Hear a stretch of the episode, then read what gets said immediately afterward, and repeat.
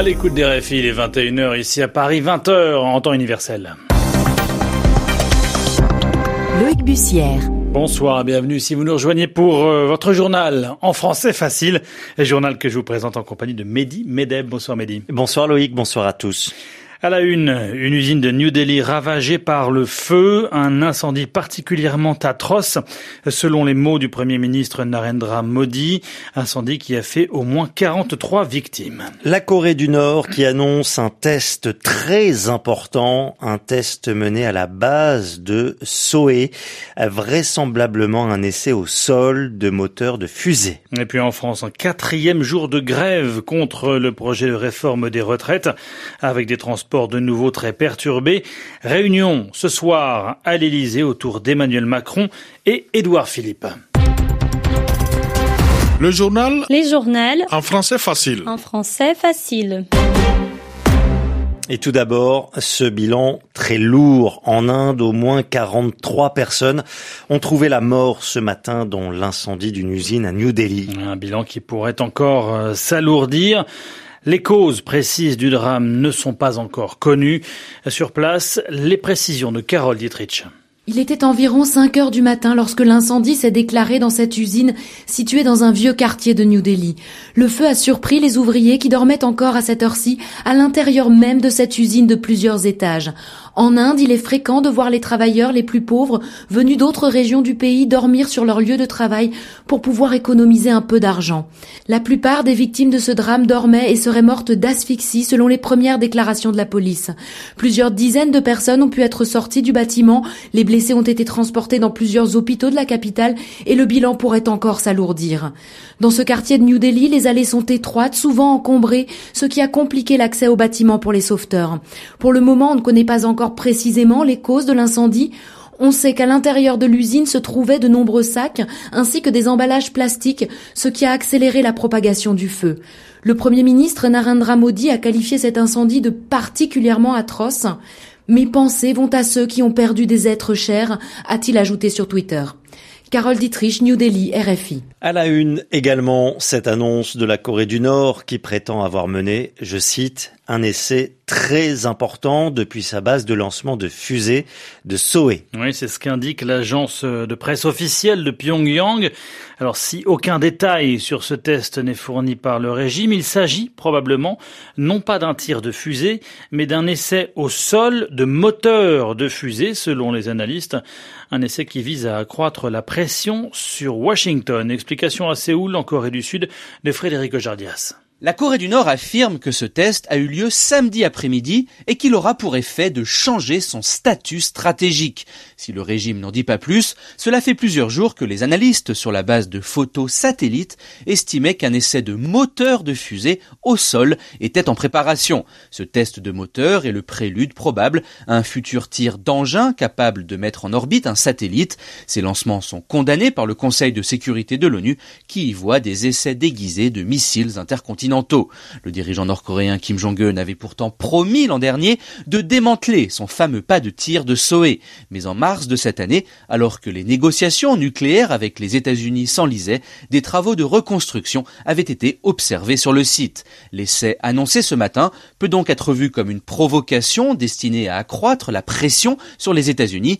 Pyongyang exige un accord sur le nucléaire et un allègement des sanctions d'ici la fin de l'année, mais Washington ne montre aucune intention de vouloir céder à cet ultimatum. Frédéric Ojardias, Séoul, RFI. Justement, la réaction de Donald Trump euh, ce dimanche, Kim Jong-un a tout à perdre à se montrer hostile, prévient le président américain sur Twitter.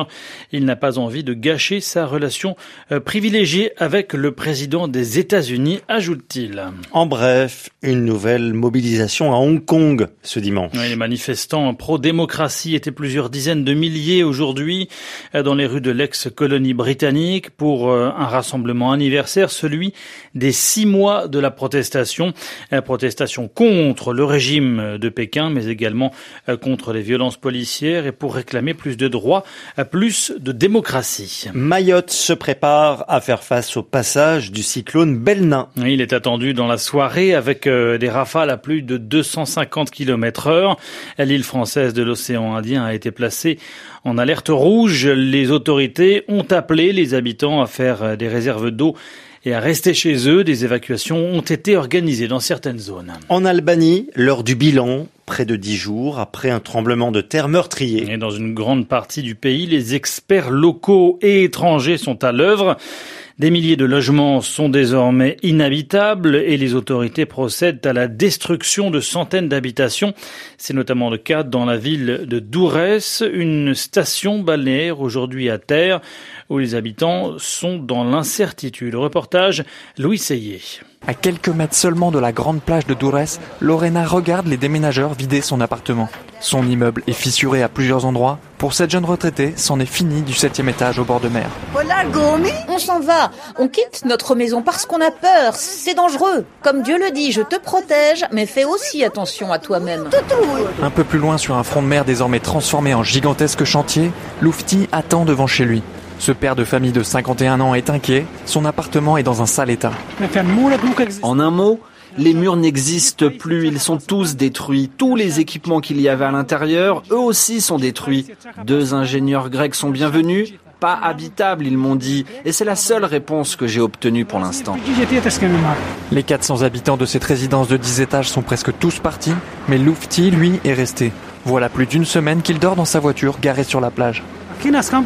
Je suis dans ma voiture, je n'ai nulle part où aller. L'argent, je n'en ai pas. À la mairie, on m'a dit de rester là dans ma voiture. Voilà ce que m'a dit la mairie. Assise à la porte d'un immeuble officiellement interdit d'accès, Etleva a la tête dans les mains. Cette mère de famille a refusé d'être logée à l'hôtel. Le passage d'une équipe d'experts italiens dans son appartement ne l'a pas rassurée. Ils n'ont pas décidé pour notre immeuble. Et maintenant, nous les habitants, on ne sait pas ce qu'on doit faire. Rien. On est terrorisés, on n'a plus de maison. Meurtrier, le séisme du 26 novembre a fait de nombreux dégâts. Dans toute la région, des centaines de logements sont inhabitables. Pour la seule ville de Dourès, les autorités ont annoncé la destruction de près de 300 habitations. Louis Seyé, de retour de Dourès pour RFI. Un mot de l'actualité en France au quatrième jour de grève contre la réforme des retraites. Avec de nouveau d'importantes perturbations dans les transports. Pas d'amélioration prévue d'ici la prochaine journée de mobilisation nationale. Ce sera mardi du côté du gouvernement après euh, les consultations euh, tout ce week-end d'Emmanuel Macron et Édouard Philippe réunissaient les ministres concernés ce soir à l'Elysée. RFI 21h08 dans quelques secondes. C'est la fin de ce journal et c'est l'heure de retrouver Yvan Amar pour l'expression de la semaine. Les informations récentes ont souvent fait entendre cette expression dans la rue, mais parfois avec des sens assez différents. Par exemple, hier et jeudi dernier en France, diverses manifestations ont voulu montrer des mécontentements, des colères, notamment contre la réforme des retraites. Alors de nombreuses personnes sont descendues dans la rue. De même, aujourd'hui à Hong Kong, un grand mouvement de protestation a fait descendre dans la rue plusieurs centaines de milliers de personnes, nous dit-on. On comprend le sens de la Formule 1. Les gens montrent leur opposition, ils se font entendre, ils se font voir, ils se rassemblent dans un lieu public, la rue. Et on dit qu'ils descendent dans la rue. Seulement s'ils y descendent, c'est bien qu'ils n'y vivent pas. Et d'où est-ce qu'ils descendent? De leur maison, de leur bureau, de leur atelier, de leur usine, pour aller dans ce lieu anonyme où l'on passe, mais où personne n'habite, parce qu'on n'habite pas dans la rue. Mais malheureusement, parfois, on vit dans la rue. Et c'est bien différent. Hein. Alors, une autre information nous apprend que dans plusieurs grandes villes, des gens parfois riches, parfois même célèbres, ont décidé de passer une nuit dans la rue, dans le froid de l'hiver qui arrive. Une seule nuit, c'est vrai, mais pour attirer l'attention du public et des politiques sur la condition de ceux qui vivent dans la rue, c'est-à-dire de ceux qui vivent en ville, mais qui n'ont pas de domicile fixe, comme on dit, SDF, sans domicile fixe. Et de ceux-là, souvent, on dit qu'ils sont dans la rue, ceux qui dorment dehors et qui sont forcés à cette situation dramatique par la pauvreté. Et c'est bien différent du premier sens de cette expression qu'on avait. Eux, ils ne descendent pas dans la rue pour protester, ils dorment dehors par nécessité. Yvan Amar, merci pour euh, cette expression euh, de la semaine RFI, 21h10 euh, à Paris. Dans quelques secondes, c'est la fin de ce journal en français facile. Merci de l'avoir suivi. Merci de votre fidélité à la Radio du Monde.